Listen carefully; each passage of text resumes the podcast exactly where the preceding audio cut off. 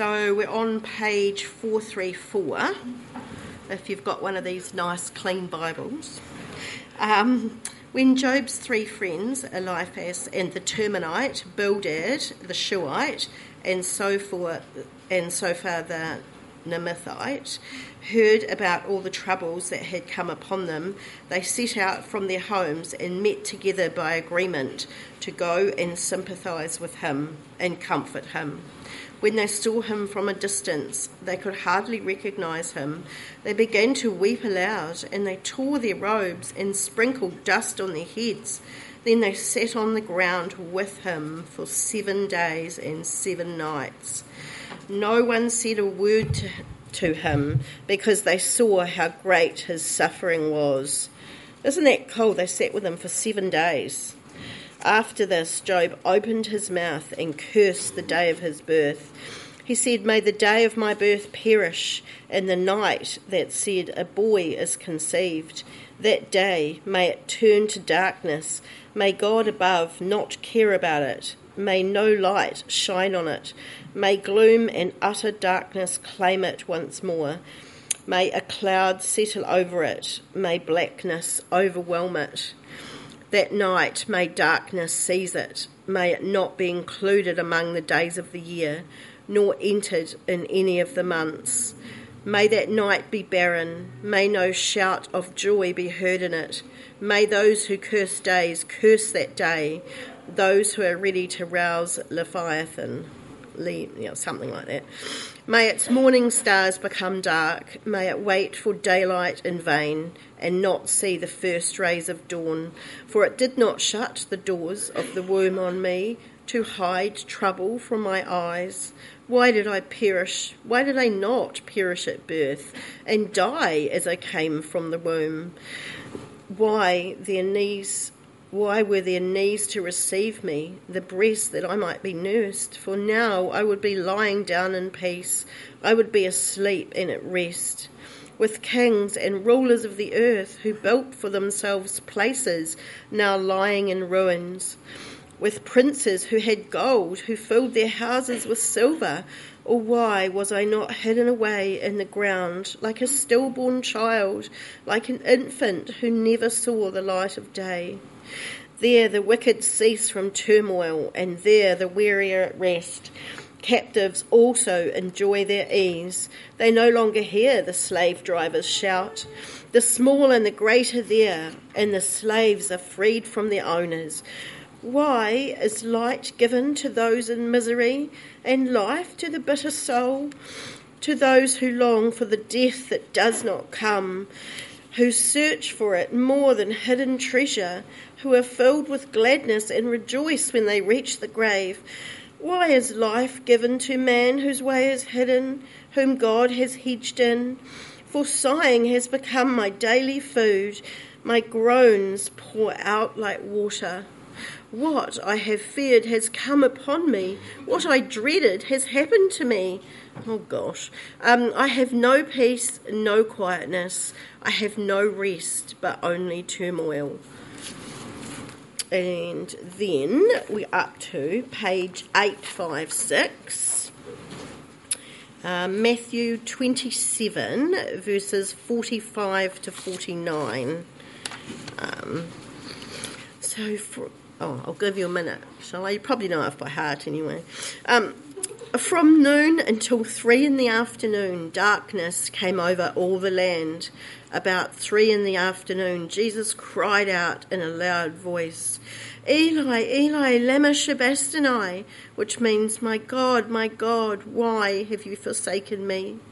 When some of those standing there heard this, they said, He's calling Elijah. Immediately one of them ran and got a sponge. He filled it with wine, with wine vinegar, put it on a staff, and offered that to Jesus to drink. The rest said, Now leave him alone. Let's see if Elijah came to save him. And that's that's all for now.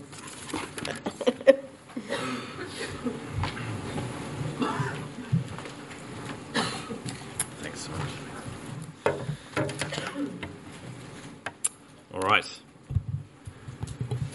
Confronting passage from Job 3. thanks so much for reading that so well. And I've been asked to let you know that tonight at 7, just before the prayer and praise night, we will actually have a Q&A for half an hour from 7. And praise starts at 7.30. So if you're extra keen to ask some questions, uh, pop up here early. But we're looking this morning at, at Job chapter 3. So please have that in front of you. Thanks. Little snack for me. Let's keep going. Wonder if you've ever had a, a delayed reaction to pain. Uh, had, had an injury of some kind, but you're so hyped up with adrenaline that you haven't felt it for a while. There's this interesting story of, of a man, Donald Wyman, is his name, who is uh, doing some uh, logging in Pennsylvania out in the middle of nowhere and got trapped. Uh, his leg, a tree fell on his leg, and he was trapped and calling out for an hour, waiting for someone to hear him, and realized he wasn't going to escape. And so the solution was that he had to amputate his own leg. He had a pocket knife on him. He had broken the leg, it was bleeding out already. He was worried that he would, he would die, and so he took a pocket knife, amputated his own leg. And not only that, he hopped in a car and drove himself 15 minutes down the road for help. Incredible. Uh, he hops. sorry, yeah. Um, and uh, you, you, can imagine it, can't you? The, the, after the initial shock, and he walks in through the hospital, you can imagine the agony that he would feel after it, the pain sort of s- sunk in. Uh, wonder if you've had that, that kind of experience. Um, not, not that exact experience. Actually, it's interesting. There are a number of stories like this of people who've been stuck under boulders and things. It's amazing. You Google it. The amount of times this actually happens, and people have to take extreme measures chapter 3 of the book of Job, th- this really is, is, is Job at the point that he begins to feel the pain. This is the point at which the pain hits. Because chapters 1 and 2, that was the, the, the trauma, the tragedy. All at once, everything he loses children, property, his health, and he sits in the dust, a shadow of his former self, still praising God after all of it. He says, The Lord gave, the Lord has taken away. Blessed be the name of the Lord. And it's possible as you finish chapter 2 to think, well, there we go. This should be my response to suffering. All you need to know is Job's reaction. There we go. Be like Job. Praise God, take the suffering, and move on. But that's unrealistic, isn't it? Because when you're in pain, you scream. And in chapter 3, Job screams. What do we do with pain, despair, confusion? What do we do with questions about God? Is it less spiritual to complain? Uh, to, to receive the complaints is fine, but is it okay to, to complain, to express sorrow, like we heard from Job? instead of simply saying, Blessed be your name. We're going to look in this section at the, the first cycle of speeches. The way the book of Job is structured is that Job has three friends we'll meet. Job speaks, and then a friend speaks. Job speak, speaks the second friend, and then Job again, and then the third friend. And that's one cycle of speeches. And we're going to look at the first cycle in this session. There's actually two more cycles where the same pattern is repeated, where each of the friends have their turn responding to Job's cry where they attempt to make sense of Job's suffering and give him advice. But firstly, let's have a look again at chapter 3 and, and Job's cry, Job's cry of dereliction. Job chapter 3, verse 1. After this, Job opened his mouth and cursed the day of his birth. May the day of my birth perish, the night that said, A boy is conceived. That day may it turn to darkness, may God above not care about it, may no light shine on it. Here is a man in deep despair. He wants the day of his birth erased from memory, as if he was asking, I want that day in the calendar to be ripped out. And he complains, Why does God sustain the life of those who suffer so greatly? Who despair of life itself. Verse 23 Why is light given to a man whose way is hidden, whom God has hedged in?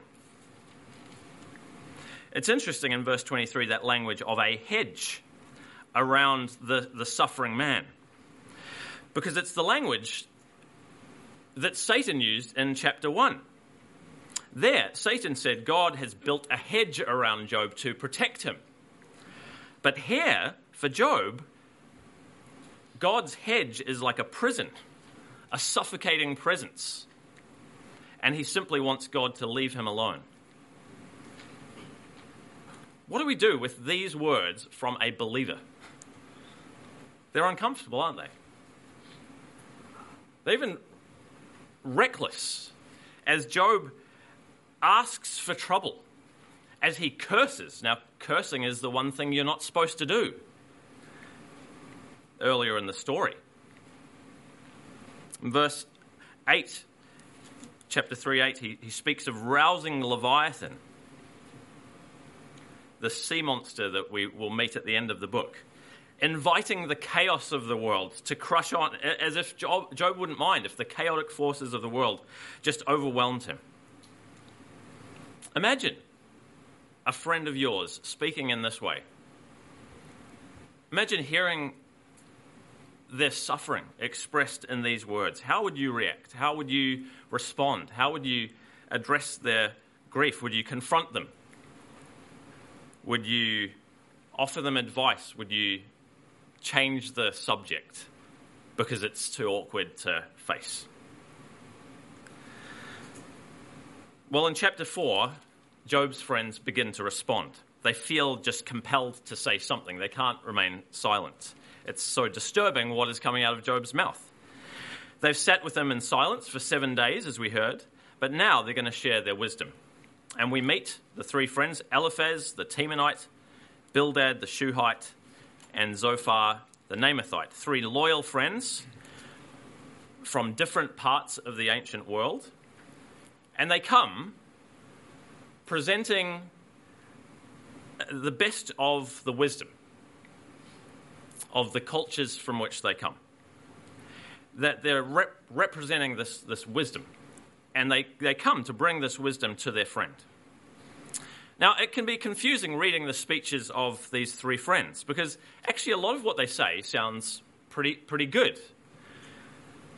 Uh, it's orthodox, they defend God's justice, they defend His holiness, a lot of what they say is actually quite similar to what we might read in some of the Psalms or the Proverbs of the Bible. They're passionate for God's glory.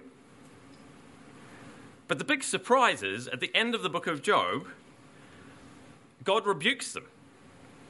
God says he's angry at what they've said. Uh, flick with me, if, if you can, just quickly to the end. In chapter 42,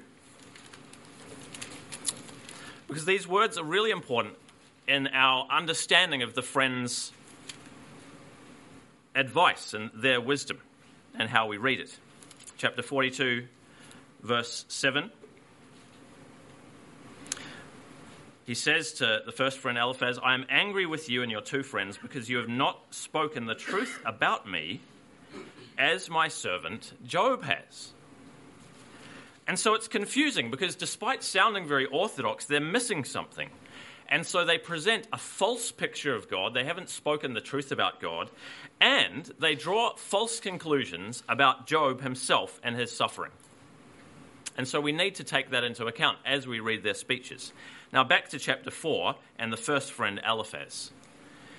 For Eliphaz, God is a great, supernatural, saving, judging God. He's a God who, who speaks through visions. He's a God no one is pure before him.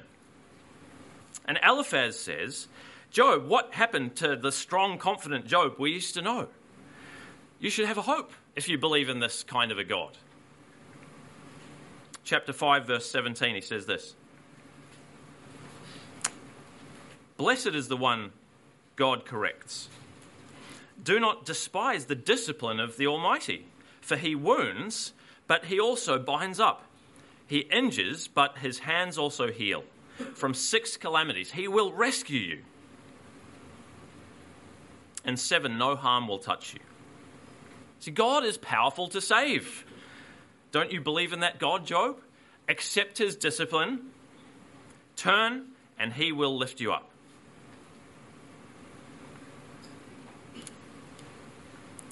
How about the second friend, Bildad? We meet Bildad in chapter 8. Bildad, well, his God is the God of cause and effect, a God who rules the world with justice. We can see from the natural world that God rules the world according to cause and effect.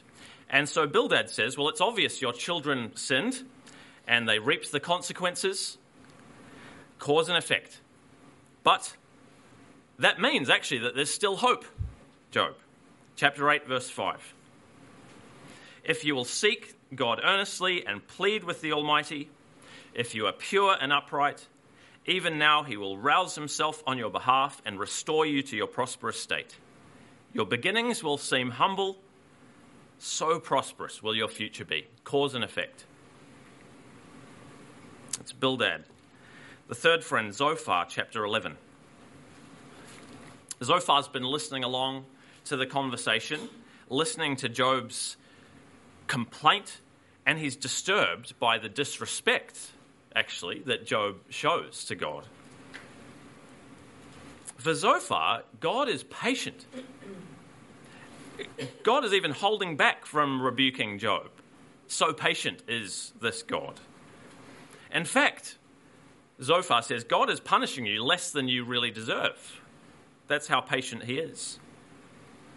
And the solution Zophar proposes, chapter 11, verse 13. Yet if you devote your heart to him, if you stretch out your hands to him, if you put away the sin that is in your hand and allow no evil to dwell in your tent, then free of fault, you will lift up your face and you will stand firm and without fear. You will surely forget your trouble, recalling it only as waters gone by. See, what's the basic message of these three? It's that God is a God of righteousness, and everything he does is just. He rewards the righteous, he punishes the wicked, and God would never allow anything else in his universe. Now, what's missing is the possibility that Job is actually innocent. What's missing is God might be behind the seeming chaos that has come across Job's path. That there might be some mysterious purpose that God has that they don't understand. See, Job's suffering doesn't fit into their picture of God. And doesn't that describe a lot of people today? Doesn't that describe many of our contemporaries, even Christians? Stay close to God and He will bless you. If something bad is happening to you, it's because you're out of step, you're not aligned with His plans in some way. Of course, it's a, it's a view of God that's great as long as things are going well for you and as long as you're on top of the world. But when things fall apart and you have this view of God, your faith can fall apart very quickly. Well, as you can imagine, how is Job feeling as he listens to his friends? You, you can imagine he's not feeling particularly supported. And he says in chapter 7, verse 15, that you, you friends, you're like, you're like streams that dry up in the heat of summer. You're like the worst of friends. When you need them most, they're gone. And he appeals to them in, in chapter 6. Listen to these words. Chapter 6, verse 24. Teach me, and I will be quiet. Show me where I've been wrong. How painful are honest words. But what do your arguments prove? Do you mean to correct what I say and treat my desperate words as wind? Would you even cast lots for the fatherless and barter away your friend? But now be so kind as to, to, to look at me. Would I lie to your face? Relent. Do not be unjust. Reconsider. My integrity is at stake. Is there any wickedness on my lips? Can my mouth not discern malice? See, what is, what is Job's response? He is determined to argue his case.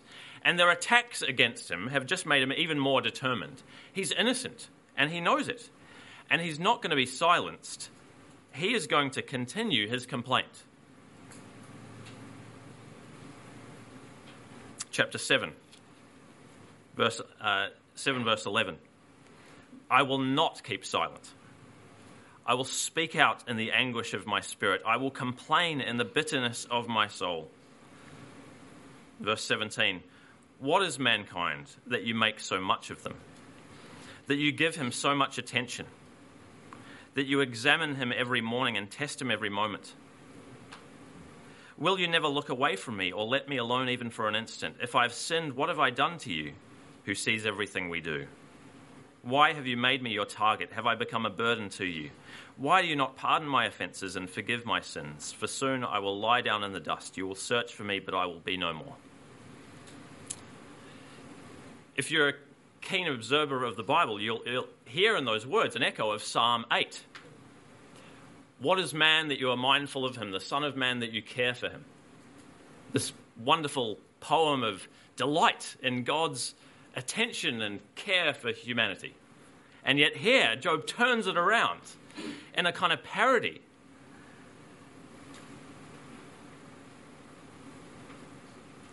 Why does God pursue me? Could he just leave me alone for a second?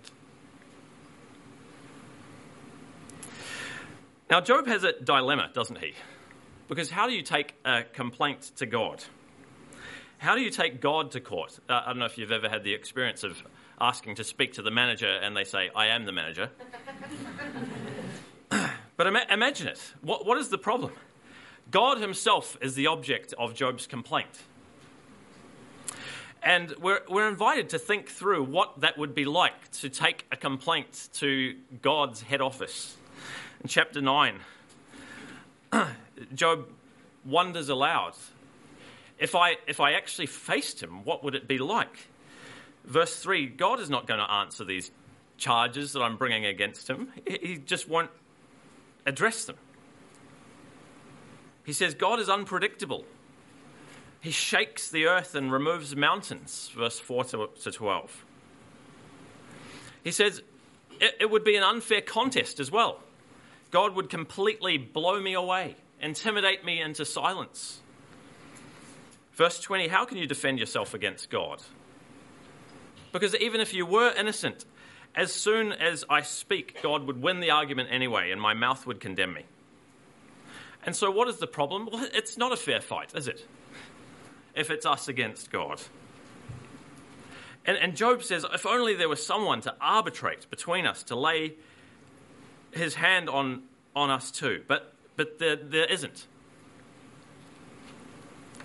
And so, given all these challenges, we might think that Job would give up, that he would just, okay, fine, I'll return to the dust. But no, he doesn't shut up. He's convinced his friends are wrong and they are provoking him to become louder and louder in his complaint. He's convinced they've been speaking falsely for God. And he's convinced that God is far bigger and unpredictable than they are willing to admit. And so he's going to take his case right to the gates of heaven, come what may.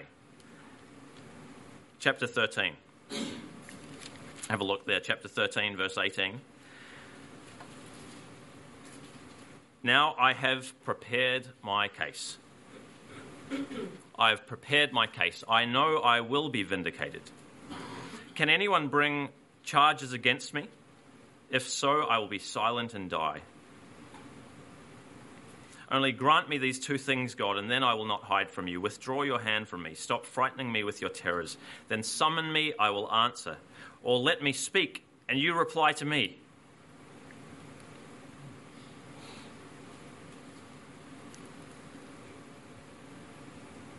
Job is in anguish, isn't he?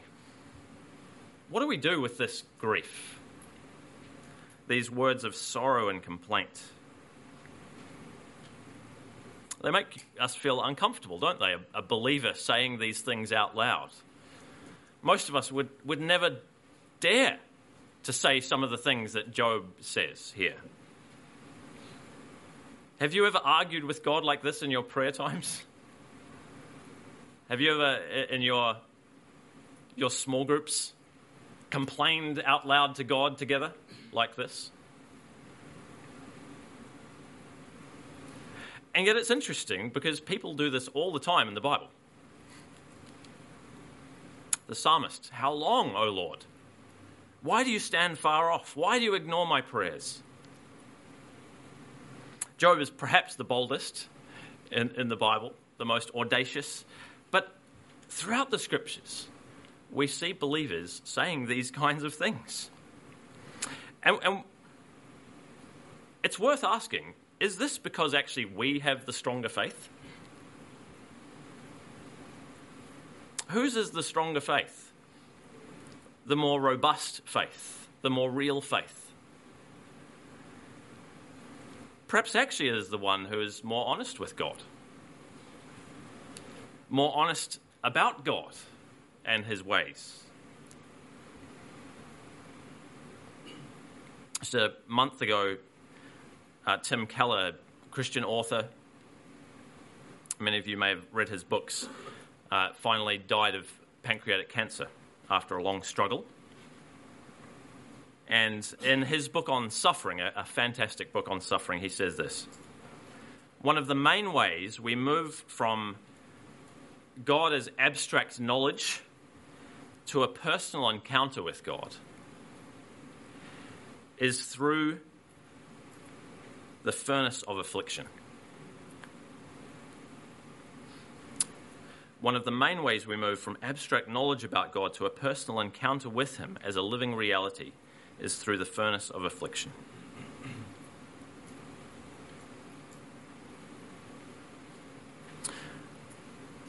Here's a final question.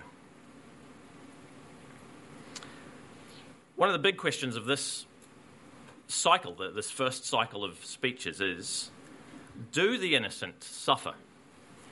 Are, are you willing to acknowledge that within God's universe there is such thing as innocent suffering, that suffering that is not deserved? Does God allow people to experience pain and catastrophe, but not as a as some sort of a correction or punishment for their sins? Now, a, lot of people cannot imagine that that could be the case. Eliphaz, the first friend, says no. He, he, can't imagine it. He says in verse chapter 4, verse 7, When did the innocent ever suffer? When, when did the innocent suffer? They think that within God's world, everything has to make sense. That everything God does is according to strict justice. And therefore, if someone suffers, it must be some kind of discipline for their sins. But Job's friends should have known better shouldn't they? It was staring them in the face. And for those of us who know the Lord Jesus, we, we should know better as well, shouldn't we? Do the innocent suffer? Well, no one was more righteous, no one more innocent than the Lord Jesus. But the suffering he endured led him to utter words of despair. In the Garden of Gethsemane, he says to his friends, My soul is sorrowful, very sorrowful, even unto death. Now just think of those words for a moment. Sorrowful, even unto death. What is he saying? What do those words mean except of such a deep despair that it is a despair over life itself? The despair of Job chapter 3. See, why are Job's friends rebuked so harshly? We heard at the end God's, uh, you know, his, his opinion of the friends. It was surprising, isn't it? Because they're the ones who seem to be upholding God's honour. They want to defend God, they want to uphold his justice, but they are the ones condemned for not telling the truth about God. Isn't it surprising? And I think there's two reasons. What's at stake? The first is actually whether I reject or embrace Jesus himself. You know, this is actually why Islam cannot deal with the suffering of Jesus. Islam denies that Jesus died on the cross. And he was switched out for, for Judas, and it just looked like Jesus on the cross. Why is it? Because Islam cannot handle that God would let a prophet die such a shameful death. I think there's a similar thing going on in the comfort loving West, where we avoid thinking about it too much and letting the cross shape our view of the Christian life. But here is the suffering servant, the innocent one who undergoes rejection, shame, horrific suffering. He looks cursed by God. And yet it's crucial that we embrace him because that is our hope. There he suffers for us. He takes on the suffering of the world. And if you if you reject him, if you don't have a place for innocent suffering, then you will lose your hope. The cross is where we find our hope. But the second thing that's at stake here, if, if we're unwilling to accept innocent suffering, is that we won't be able to welcome grief, complaint, lament, as we heard the book of Lamentations. See, if you have a view of God that is cause and effect, you won't be able to have patience with those around you who express that kind of confusion and cry out to God. You won't have patience for those who struggle to see God's goodness in, in a particular moment of suffering in their lives. When people ask questions, when they despair, when they don't just immediately jump to the positive. You'll want to resolve the pain and, and tidy things up quickly rather than allowing that pain to express itself. Sometimes I think we believe that actually the best Christians are stoic Christians who never question, who always just say, Blessed be your name. You know, those uh, Hindu uh, gurus who endure pain on purpose, you know, walk through fire on coals and pierce themselves with hooks and things in order to prove that they can handle it. Do we think that those are the best kind of Christians? That to be truly spiritual is just to grin and bear it rather than cry out in anguish? Have you considered Jesus' words on the cross? My God, my God, why have you forsaken me? Did Jesus know why he had to endure the cross? Of course. We know why Jesus had to go to the cross. Of course, Jesus knew. Jesus knew the scriptures. He knew that the Christ must be rejected and suffer and die. And yet, he still asks, why? Have you considered that? To, to cry out in complaint is not a sin. And we may know that God is good. We may even know that He has some reason for putting us through the pain. But in the middle of that pain, It is okay to cry out. It's okay not to be able to see that reason clearly. When, you, when you're in pain, you can't see clearly, can you? Pain clouds your vision, and God knows that. Why? Because God Himself experienced it in the person of the Son as He hung on that cross. And so, what is the good news here? The good news is that as we come to God and cry out to Him in our pain, He welcomes that cry. In fact, He gives us words to, to use throughout the scriptures, the Psalms, and here in Job. And in that cry, we experience the embrace of a God who embraces our pain. Isn't that, isn't that good news? We'll hear even better news in the book of Job, but here, just hear this. It is okay to cry out. It is okay even to complain. God knows, God hears, and, and God is ready to embrace you in that. Shall we come to Him now and cry out to Him? In prayer. Our Father in heaven, we thank you for the Lord Jesus. He was willing to come and embrace our suffering, to experience it himself. And we thank you that you hear us. We thank you, Lord Jesus, that you're not a stranger to suffering.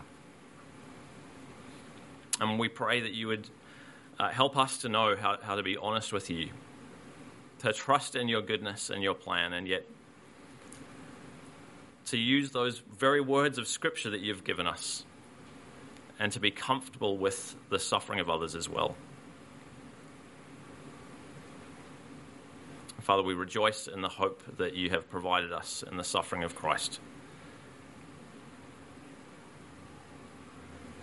We pray it in Jesus' name. Amen.